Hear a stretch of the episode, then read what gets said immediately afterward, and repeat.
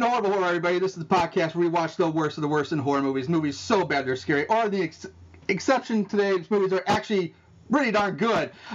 What's up today is my co-host Aaron, and joining us for a very special interview to talk about this one of these special movies all through the house is the writer-director himself, Todd. It's Nunez, right? Nunez? Nunez. Okay. All right. And his sister, his lovely sister, the star of the show, Ashley Nuñez. You got the last name. I'm going to butcher it again if I say Nuñez. Nuñez. There you go. Nuñez. I can learn. So they graciously took some time out today to sit with us and talk things all through the house, which was, when I stumbled upon this movie, absolutely loved it. I was so pleasantly surprised to see another good horror Christmas movie come up. It's been a while, so... We absolutely loved it. But I guess we'll just jump into this interview real quick. So my questions are in no particular order whatsoever. They're just kind of what I was coming up at the time thing. But now that you two are being brother and sister and all, did you guys grow up thinking that you'd both go into the film industry as kids or have some kind of like sibling rivalry competition between you two growing up? Maybe a family connection. Who knows? Yeah. No rivalry at all. In fact, I ever had the best. Heard her go on, and she comes on the big star of the family. I would be so happy and proud of her. So there's nothing like that going on. But I think it was always just something that we did. Is, I have my sister, but I also have two other younger brothers. So they were always part of the project that I did growing up. I was always throwing them out on the rooftop, in the rain, my parents were always screaming at me. And I'm like, that is safe. We have a house down at the bottom of the... The driveway, the wall. Well, that's what brothers are for, right? It's kind of born and raised in this genre. So I don't really know anything else other than her. They go around in pools, bathtubs, out windows, all downhill. You name it, they have been through. So you guys have done, growing up together, I guess you guys have done horror movies in the past, like shooting on an old camcorder, rough cut editing. Oh, man, that's kind of funny because we used to do that. Yeah, we did it in high school with the old like, VHS camcorder that was, like, that big on your shoulder. Yeah. And we're throwing people over walls with, like a little mat that's about that thick. It's like, you're fine. You're good. Yeah. Totally unsafe. That's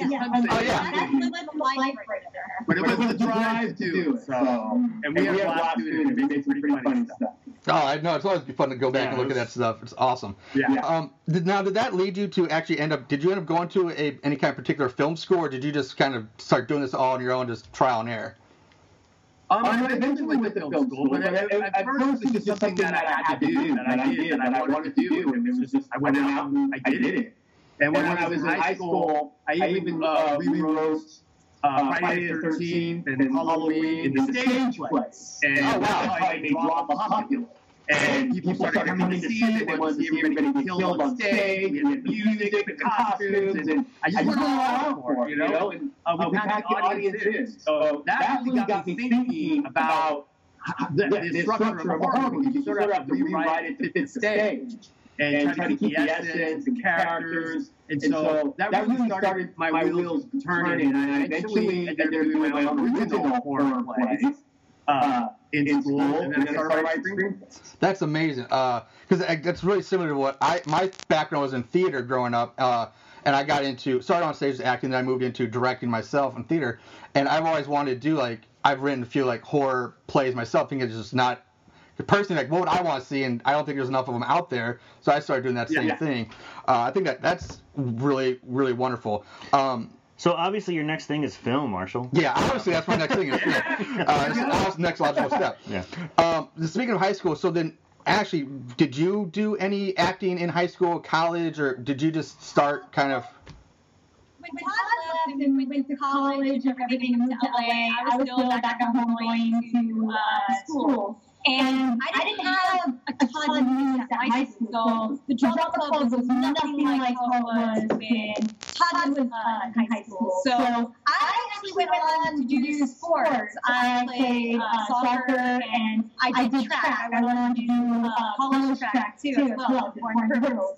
But Todd always seemed to always pull me back in whenever we had projects, and After I graduated with my BA, I became a probation counselor.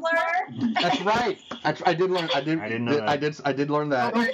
Okay. But then after a few years of working there, I kind of just looked around, and it just wasn't for me. I wanted a little bit more. I can't get settled for normal life because I just don't know. Life was never normal. So that's what I decided to just, make the change. I quit and just move right in and there. So, well, I mean, that still takes a lot of guts to make a big life change like that. I mean, it's a stressful thing, and so good on you, and congratulations for doing that. And basically, what I saw in All Through the House, I think you made the right decision, and hopefully you'll go on to bigger, better things.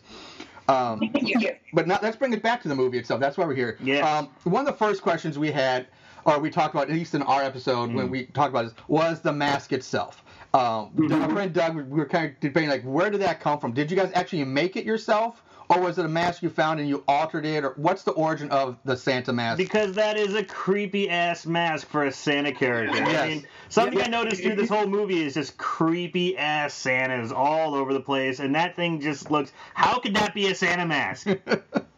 Well, it's funny because, back in the day when I was a kid, people would decorate the lawn. There weren't as much Christmas stuff as there is today, and people got creative, and somebody made a Santa, and they put it out in their front yard, and it was an old man's mask with a beard on, and it was creepy as shit. I mean, the thing was creepy looking. And it's a lot of stuff like the kid, it was like, no. And then not only that, there were pictures that I collected from like the 20s and 30s, Santa masks they had, and that's what I originally was going to do, because those masks were creepy. You see these kids sitting there with that Santa, the 1930s, nothing nice or pretty about it. These guys look creepy. So I actually obtained one of those masks first.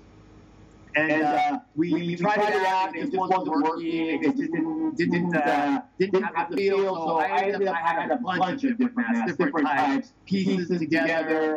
People made them. We put them on beards, on hats, a big photo shoot. And some of them looked really silly. Yeah, it was very important. There's certain things you're making a movie with a low budget that you want to make sure pop, that stays with you. Like we're going to put all the energy in. And some of the things you have to let sort of go. Not that I want to, but you're working with budget restraints. You have to make choices. And the mask simply, for me, had to be perfect.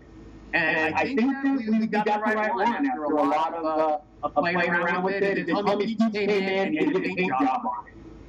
So we got to give him props for that. Okay. I mean, you're right. The mask, it really is all about the mask. I mean, where would Jason or Michael Myers be without their iconic masks? Mm-hmm. And we all know, Halloween is historically and legendary being one of the most successful independent movies of all time. Low budget, but they made it work with a William Shatner mask, which most people know. So it's all about the mask. So I totally agree with you on that. Also, Leo Glasgow plays our Santa.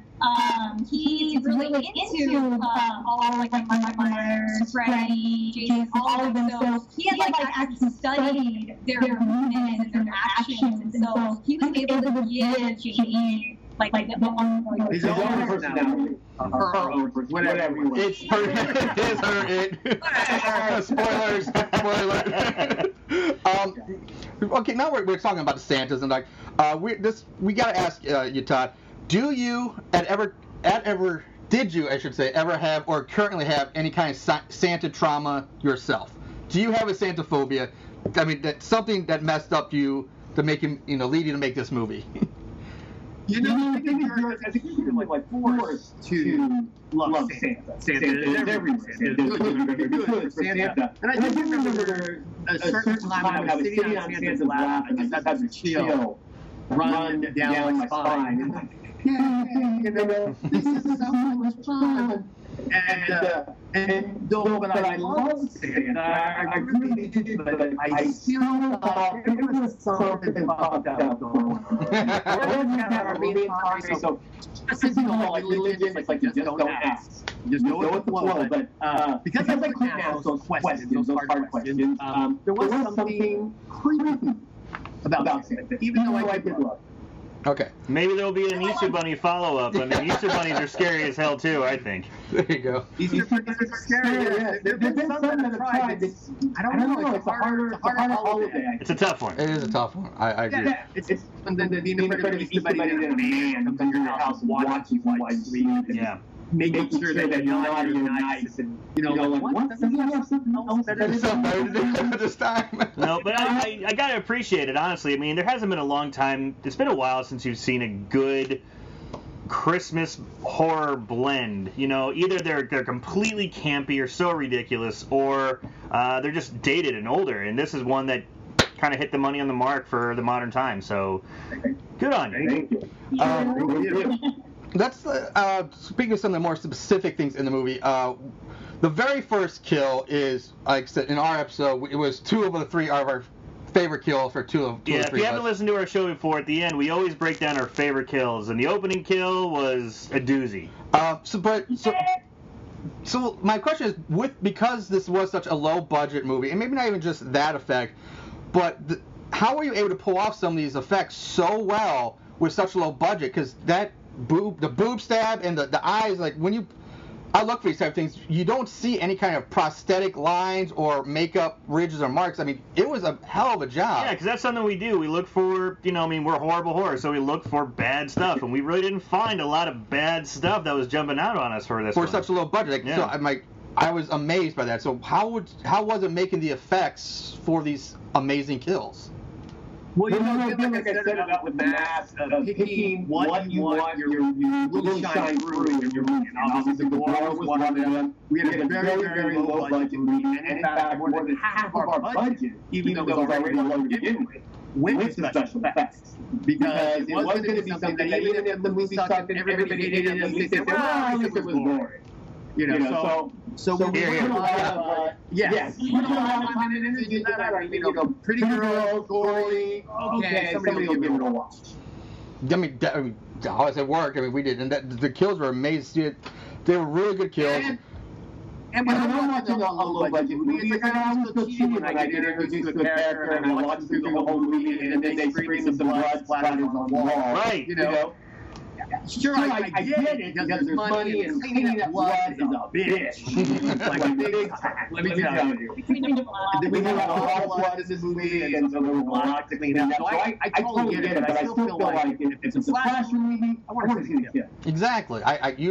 I'm right in the same mindset as you are. And it just came to mind when you were talking about cleaning up the blood, again, kind of being, you said it yourself, it was kind of on a lower budget. I noticed a lot of the apartments or the homes, these look very lived in, very worn. These don't look very staged. Were these people that were actors at home, someone in the crew's home, or did you actually rent the locations? Or I'm just kind of curious. Most of the houses were people that we knew to get for free. Because you're working on a low-budget movie, the first thing you do is write a list of everything you can get for free.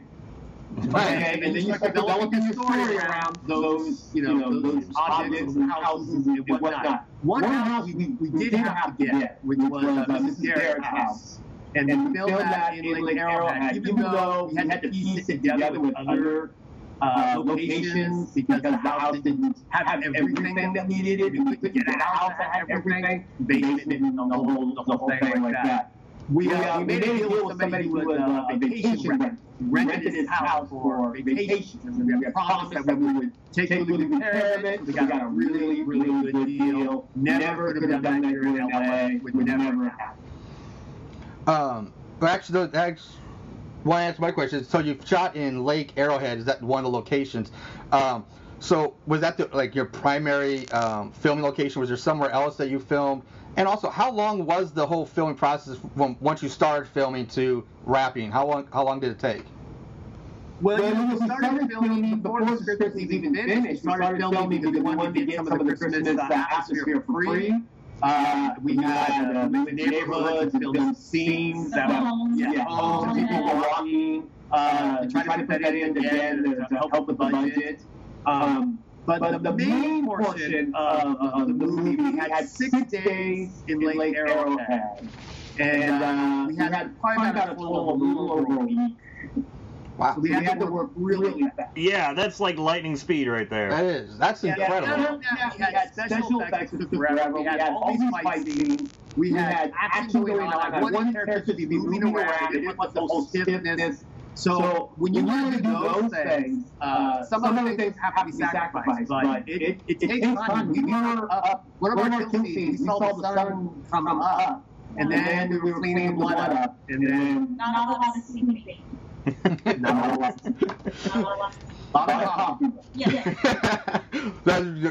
budget was the mask, special effects, and coffee. Then I guess that was your budget. Yes. Coffee and soda. Actually, we're drinking soda all together after the year. There's too much of it. You like overdone. I drink too much. I look at the sugar and I'm like, oh man, I got not good. Speaking of, okay, talking about this, the shooting of the movie. I guess for this, you can each have your different answers on this, because being a director and the actor in it, what was your most favorite or most fun scene to shoot individually, and then what was also, from your perspective, the worst or the hardest one to get done in the film? I think it was hardest.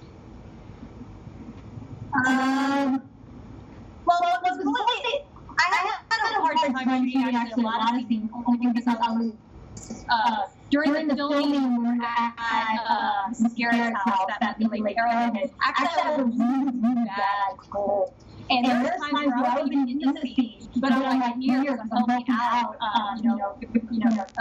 set and everything, and my throat would get the tickle. And I was like, hold my breath and they're filming, and like, you know, this piece to take, and I can't throw so much, like, kind of like tiptoe running, you know, outside the door and everything, a lot of the time, because I was just saying, my voice is a little poor, so, filming those things, like, there are women actually kind of challenging just because of that. Yeah, we don't really film, you know, something like maybe once or twice, we're trying to cover a whole scene, and ways, and, you know, there wasn't enough time to get like everything perfect. Again, it was sort of like give and take. It's like, now we got to move on from this, but we'll spend a little bit more time on this stuff. Don't worry.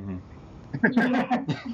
But one of the fun parts was doing the running scene, chasing where seeing Santa like chasing after me. That was actually remarkable. No, that's the one you're doing where you're. That's the one that in the blue dress in the woods. That one. That part. That scene. Okay. Did you have to slow down for him? I did. And Todd told me I needed to run a little bit more later. Yeah. That's okay. Yeah.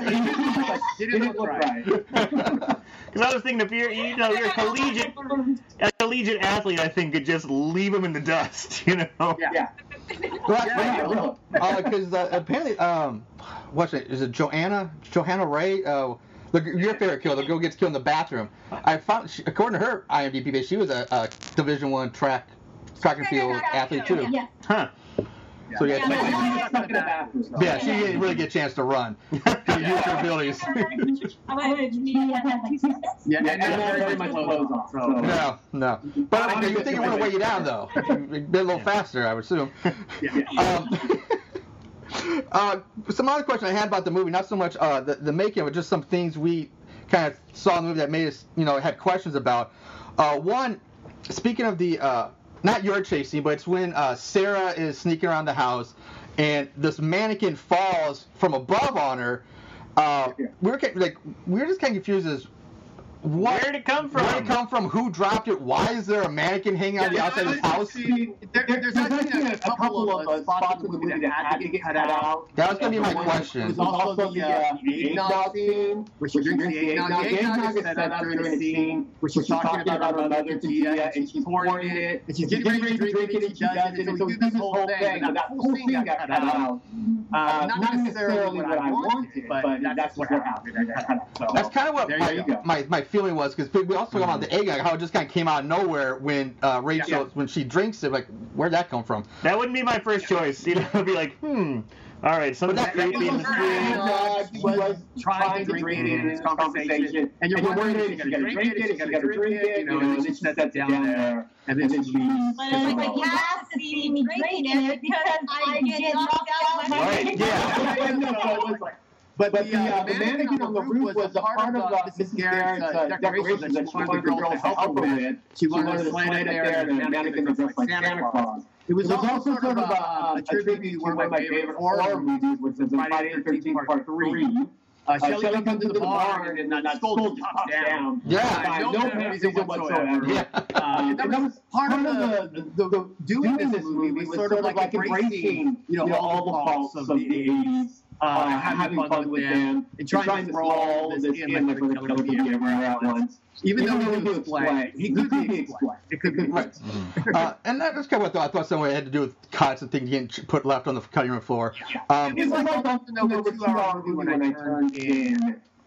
I turned it in. It was really hard to cut some of the scenes out. And on the first time I heard, I'm like, oh, really? Yeah. I was like, that was such a good, you know, shot to get things, but you gotta be able to cut it and at least, like, you know, make the story still, like, make the main story make sense. Right. You know, and I think these teeny little things, maybe not. Okay. But, yeah, there's some moments that I'm like, Speaking of things making sense, and also can't get. I assume this is nothing that got cut out, but we talked about this. During the movie, there wasn't a whole lot of explanation or backstory onto maybe why Mrs. Garrett was so obsessed with Christmas or the Santa mannequins, why she had so many. Was that something that also got cut out of the final script, or was there some explanation originally? That didn't really necessarily get cut out of the final script. But it is something that could quite possibly be a part of a sequel that never happens. The answer is there in the movie. It really is there in the movie. If you really want to sit there and analyze it. But Mrs. Garrett, I know, was abused by Ed. Yes. Used as a child by Ed. She hated it. She hated it. But there's one man who was never going to abuse it. Okay. Santa. He never really exists. And that's who she puts all this energy and surrounds herself with, is this man who will not hurt her. Now that makes perfect sense. And that's why she gives Santa the sexy loving. Yeah. That is why Jamie comes back to her the way that he does. As Santa. She wouldn't love me the way I was, but maybe she will love me as this is it. So let me do this. See, that makes me appreciate the movie even so, like a whole new level now, because that's awesome. Like I thought there was like whole number something else going on, but the way you explain it, that is so. I find that very satisfying. So that's an awesome thing. So thank you for that. That's great. Now you did. I'll come back to this one, but we made a big deal on the show about the bag of dicks, which we love. Yeah. Come on, this was the first movie we did that had a literal bag of dicks. So. Yeah. I gotta ask, how did you make them, or what were they made from, and who got stuck with the task of making all the fake dicks? It's a lot of dicks. That's a lot of dicks. But Tommy Dees was our special effects guy. Josh Perry came up later, did a lot of the great things that you guys have been talking about. But Tommy Dees really was the one who made them. He was so excited about doing it. He said, you think about a play. I'm like, okay, you got the job. And he did it. He had a blast. Doing it. We initially weren't going to show the several instances. My idea was to have it happen, but not show it. And at the very end, when he has the bag and opens it up, then we show it. But there's a lot that went on. I filmed it just in case. And I guess we decided to just... Did you throw it all out there? Well, I am so glad you did, because I'm sorry. It was just, I loved it. I thought it was... Great and add to the movie. That is a horrible horror first. It was not one, but two decapitations. Yes, two cuttings that took place, and obviously many more that we don't see. So I'm kind of like, I think we talked about it. It's like, what kind of call are they going to get the police department the next couple of days of just guys running around dickless all over the place? That's horrible. Yeah, so I'm glad you put it in the movie, because I loved it. And he even threw the vibrator in there for a nice little fun effect. That was a nice little touch, too. I like that. I like when he kills the two ladies and he just goes, take that. Because I was kept waiting, like, the vibrator is actually the thing that made me cringe whenever I show that. I can't believe I did that. You know, I've got my family in the audience. I'm like, oh, God, this is the vibrator. You know? A bag of dicks would be worse than a vibrator.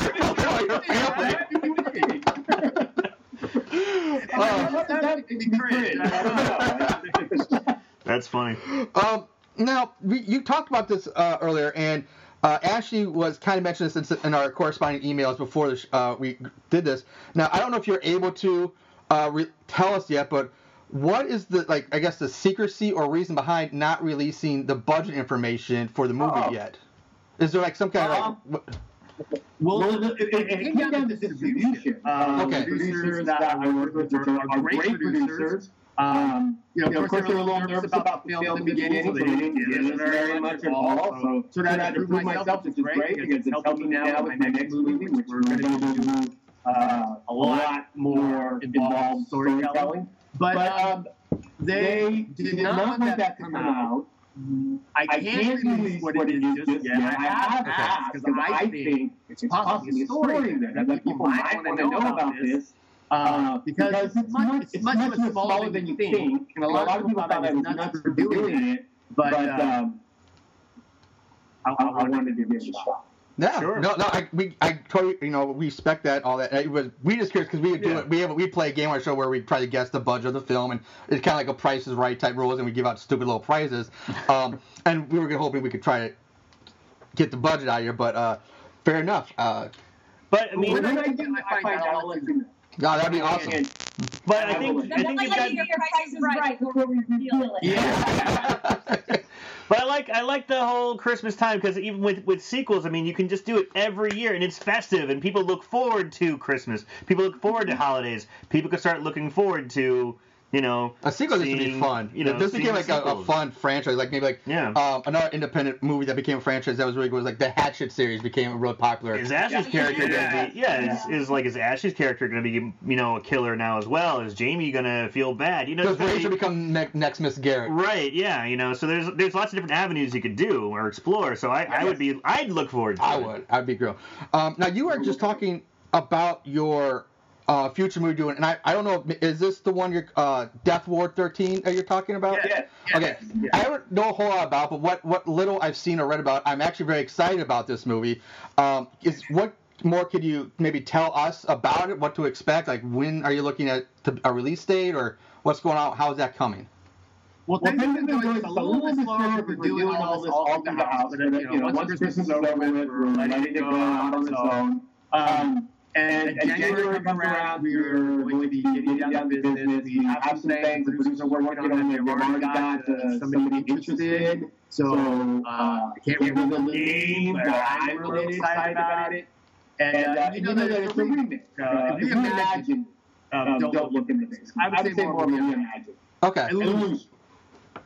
So either way, based on what I've seen from All Through the House, I'm really excited to see your follow-up and super excited about it, and I'll definitely be looking out for that. Now, that's Todd's part. So, Ashley, do you have anything coming down the pipeline or that we should be looking out for coming up? I guess I'd be rumored in Deathward 13. I don't know. I am on the cover of the poster. So you might be on it. You might be in it. I'm not sure then. Okay. I saw the poster, but I guess it was a smaller picture, so I didn't recognize that was you. So there's that. That was something to look forward to. Todd is my number one director here. I would do anything to work with him because he's amazing. I guess that's also guaranteed job. Job security, right? You always got the fuck he's doing. You got a job. So come on, bro. It's the next movie. Yeah. And then also, next year, I would be filming another film called Safe Place, which is directed by Liz Hunt, and I'll be traveling for that one, so I'm really excited. That's cool. Now, is there a tentative, is that the 2017 release, or do you know when they're looking for a Safe Place? 2017 is what the director is shooting for, so... that would be exciting. Cool. And then I have a couple of other scripts that I'm reading. So we'll see auditioning, taking classes. Now, as Safe Place, I know Death Ward, from what maybe I'm wrong, but what I saw, that's actually scheduled for a theatrical release. Is that correct? This. Well, they're hoping to get a limited. Yeah. A limited. Yeah. It's not going to be some. Okay. It's rough. you know, all through the house. Yeah, this one is. Well, I'm now even more excited. No. Gonna keep me in suspense on that. I'm really excited for this. Yeah. Now, here, All Through the House was based on a short you did called "Here Comes Santa." Now, I was actually curious. Is there a way or a place that people could go to watch the original short to see how All Through the House kind of morphed or became what it is? Because I'd be very curious to actually watch the short myself. If there's a place. It was online for a little while there, a while back when I did it, but then when All Through the House came around and started getting into that, it got pulled off. I didn't have any confusion. Yeah. That makes sense. And it might possibly end up on a re-release, Blu-ray, movie. We'll see what happens. Right now, they're asking me to think of it. Okay.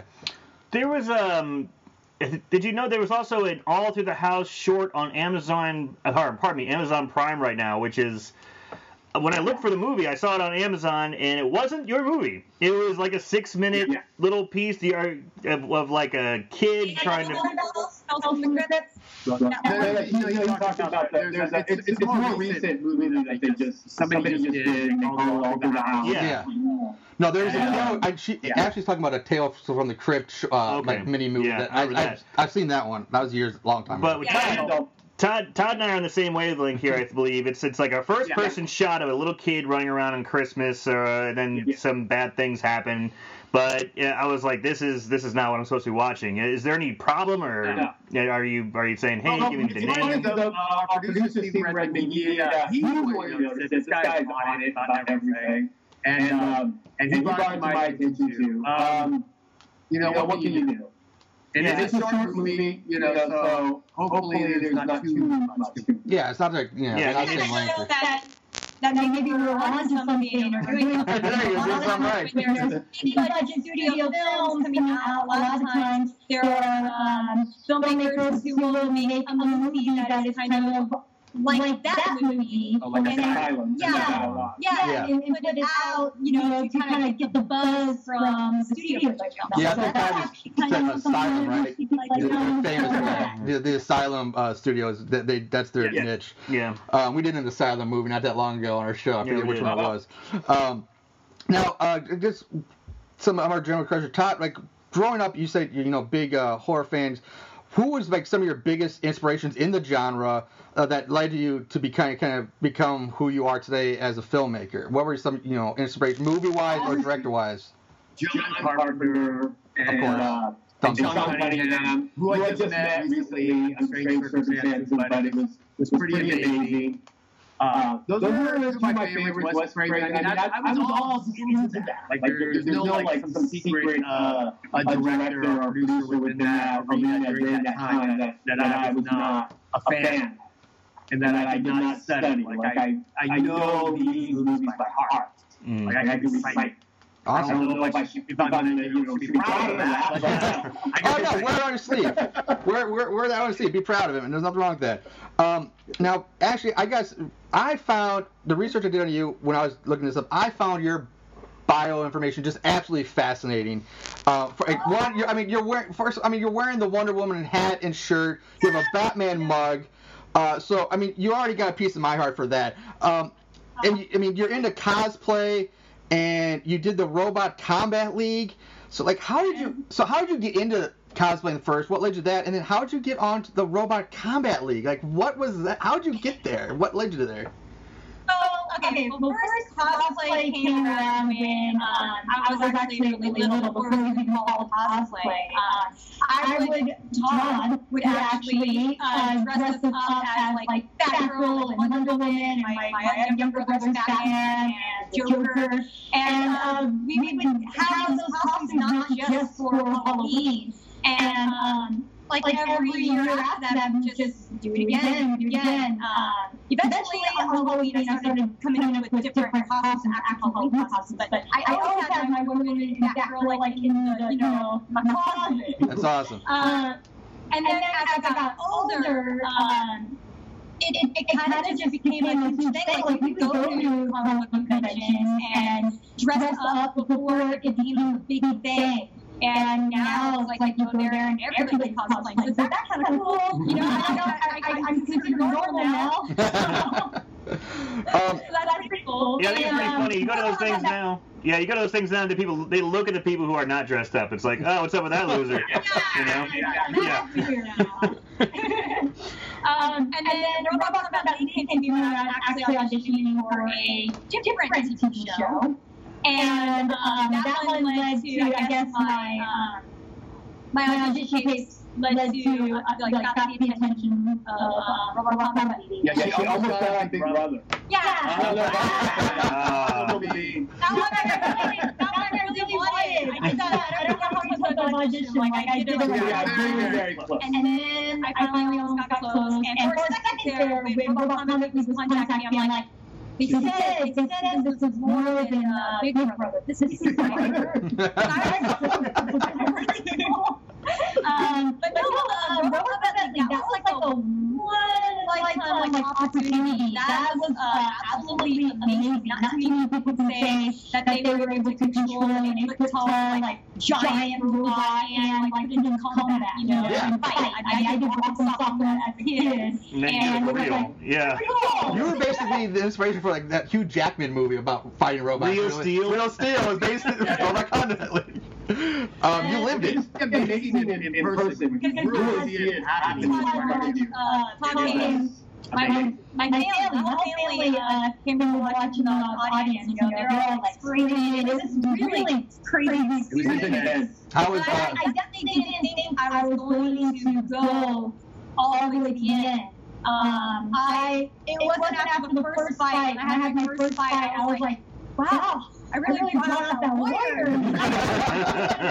But like after a while, you know, I hadn't been back in a while, so that competitive side kind of, I forgot how competitive I was until I sued on and I started fighting. I was like, wow. That's awesome. Pretty fun. You got to meet. I assume you got to meet Chris Jericho, the host. He's pretty awesome. Jericho's a big fan. Freddie Roach. Mm-hmm. Also, that was and George Lucas. Oh, wow! Yeah, you know that guy. You know, that little Star Wars thing is. His daughter is a professional MMA fighter, and she was successful also on the show. So she's like super nice and awesome. How did you not know that? I don't know. MMA. I like a lot of MMA stuff. When you said Freddie Roach, I'm like, oh yeah, he's a boxing trainer. He's an all-time. And I know who that. I didn't know George Lucas's daughter was a MMA fighter. I had no idea. Yeah. Now, so other than Wonder Woman, who is definitely your leading favorite, what are some of your favorite characters too that you like to cosplay as nowadays? I like cosplaying as Batgirl. She was one of my favorites growing up as a child, too. I love Elvira. Elvira is... Who doesn't love Elvira? I just remember one day I was walking down the hallway, and a friend of ours was sitting there, and she was like, you know... You look like a liar. I was like, really? And like the next week, I had my costume and my cardboard to like putting it together. And I ended up on my girlfriend, and I ended up getting a picture of me. Nice. Wow. What about you, Todd? You do any cosplay? I do not do any cosplay. Not now. I used to. You did cosplay a long time ago. Yeah, I won a bunch of competitions too. So I used to for a little bit, and then some past work from. Now, are you one of the hardcore cosplayers? Like, Geek Bear. Yeah. Geek reference was my next part. I was going to go into that. But are you one of like a hardcore cosplayer? Do you actually like sew all your costumes yourself, or do you like hand make everything? My mom helps a lot with that. She's a geek mom too. So she's been making costumes together like since I was like. Before. Yeah. She is the mastermind behind all the costumes, and she's very, very nice. Linda Carter replicated. Nice. Not to mention that my mom was responsible for a lot of set decorating and all of the house. Oh, really? Yeah. Yeah, she's very creative. Because I gotta say, the houses, the decoration, Miss Garrett. Okay. She loves Christmas, I get it, but when she asks over and decorate more, goddamn. You know? What more can you possibly do? Like, you gotta decorate the bathrooms, she decorated the crawl spaces, obviously, but I mean, she decorates everything. So, I will say the set decorations were on point. I mean, it was, you could tell there was a lot of work that went into it. But even like the apartments, or like where the couples are killed, the people, like, even there, like, I even like those places being the way they were decorated, the way they were handled. I thought those were pretty cool. The purple room. The purple room was very interesting. The girl who was on the bed before she died, she had purple bra and panties, purple wall, purple... I think purple sheets or something like that, or blue. I think I know what her favorite color was. Yeah, it's purple. But I still liked it. One thing I'll move on, before I move back to some other questions. I want to finish talking about your geek upbringing, because that's a big part of my life as well.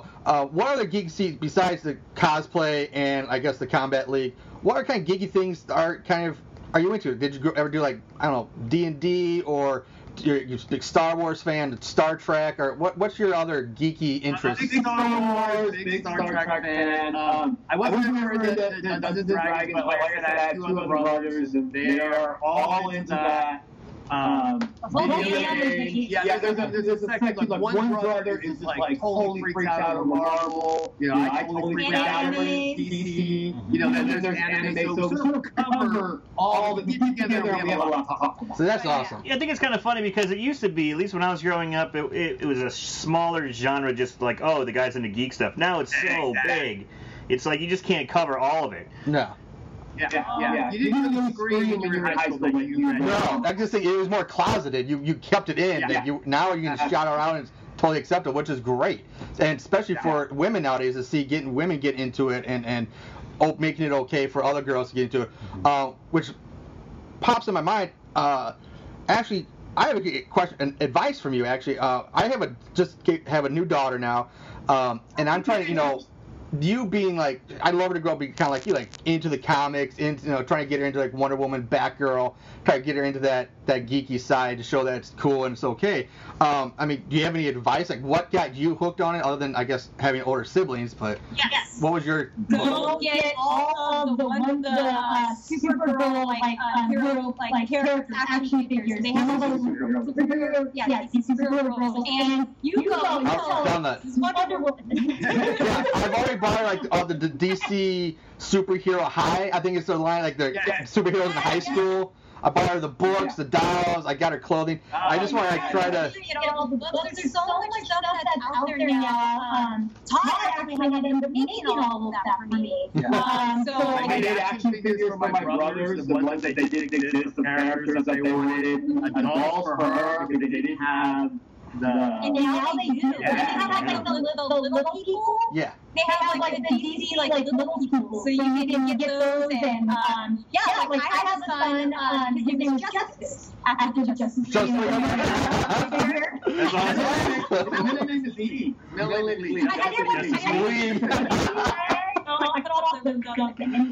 That's amazing. At a really young age, this is the thing they had, like the magics and the DC, like all those little figures. And with the little people too, so he grew up all over DC. Yeah, he's an encyclopedia. He knows their real name, who they did, everything. Yes, and he's been like, he's been for Halloween, he's been Aquaman, which was like my favorite. That one was great. He's been Superman, Green Arrow was one. Batman, Green Arrow was one that he really rocked it. Like Robin. He's been all That's awesome. I think you got it covered. Yeah. I'll send you an email over to like I need advice on how to for my daughter. What do I do? Let's bring it back to the horror movies and stuff. Todd, you also directed a movie called Scary Larry, which Ashley was also in, and so was Kelsey Carlstedt. I hope I got her name right. Who was also in All Through the House. She was the girl in the Santa lingerie who got the shears to the head. Now, I've looked for that movie, too, to watch it, but it's not really hard to find. Now, is there a place where people can find that one as well? Buy it, rent it online? There is no place that you'll be able to find Scary Larry. Probably never. It was a movie that, again, not a lot of people had very much faith in it because it was even less money. And then once it got done, these two producers began fighting over it. And then it's just like they weren't letting up. And so it finally got to the point where it's just going to sit on the shelf because neither one is going to budge on it. And so that's it. And I made peace with it. It was not an easy thing to make peace with. So I just got back into doing all the hours. I brought pretty much all the cast and crew that worked on stereotypes and do this, give them another shot.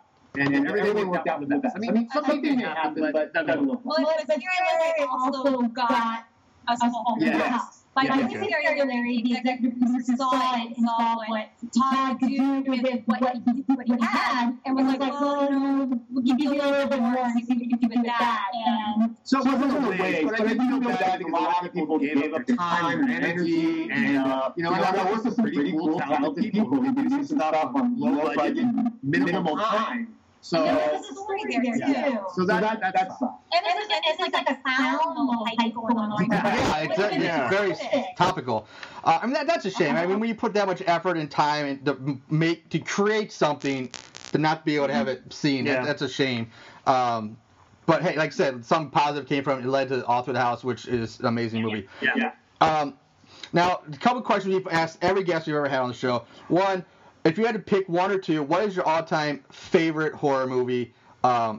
Each one, you can both answer this. And I know it's tough to do because it's really tough to put you on the spot and say, what's your favorite horror? Because, I mean, everyone's got a different opinion depending on the way the wind's blowing. But some that maybe some that stuck out to you a lot as a kid. Maybe it wasn't that good, but some that just really, implanted in your brain at a younger age or something. Well, for me, I love Jamie Lee Curtis. I like admire her so much. I grew up admiring her. And Halloween is my absolute all-time favorite. Just the opening scene alone, like keeps me like captivated. I'm just like watching it. I can't stop. And then once I started watching it, I won't stop. Even though I've seen it 1,000 times, favorite movie. Finally, I got to see it in theater. With Jamie Lee Curtis and John Carpenter. Wow, I'm jealous. I'm right there with you. Halloween's probably my all-time favorite, too, and I'm incredibly jealous that you got that experience with Jamie Lee and John Carpenter in a theater. That's awesome. What about you, John? Jamie Lee Curtis is actually saying happy birthday, too. To my sister, just when he turned 5. He's not he's 5. She's saying happy birthday. It's on YouTube. While Peggy is his hair in the morning. And he's saying I want that. She was doing a book signing. And so she had everybody in the line. Including, like the security guards, all singing Happy Birthday to Justice. Oh, wow. That's pretty amazing. That's pretty awesome. Jamie Lee's awesome. She's never protected the Doctor.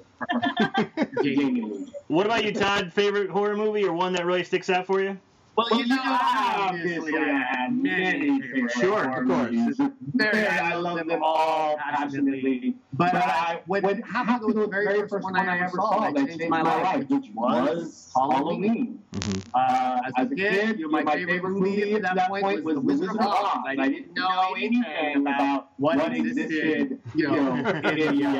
as far as the horror movies. When I saw that, it just blew me away. I was terrified. I wanted to be a part of it. Mm-hmm. And I just wanted more.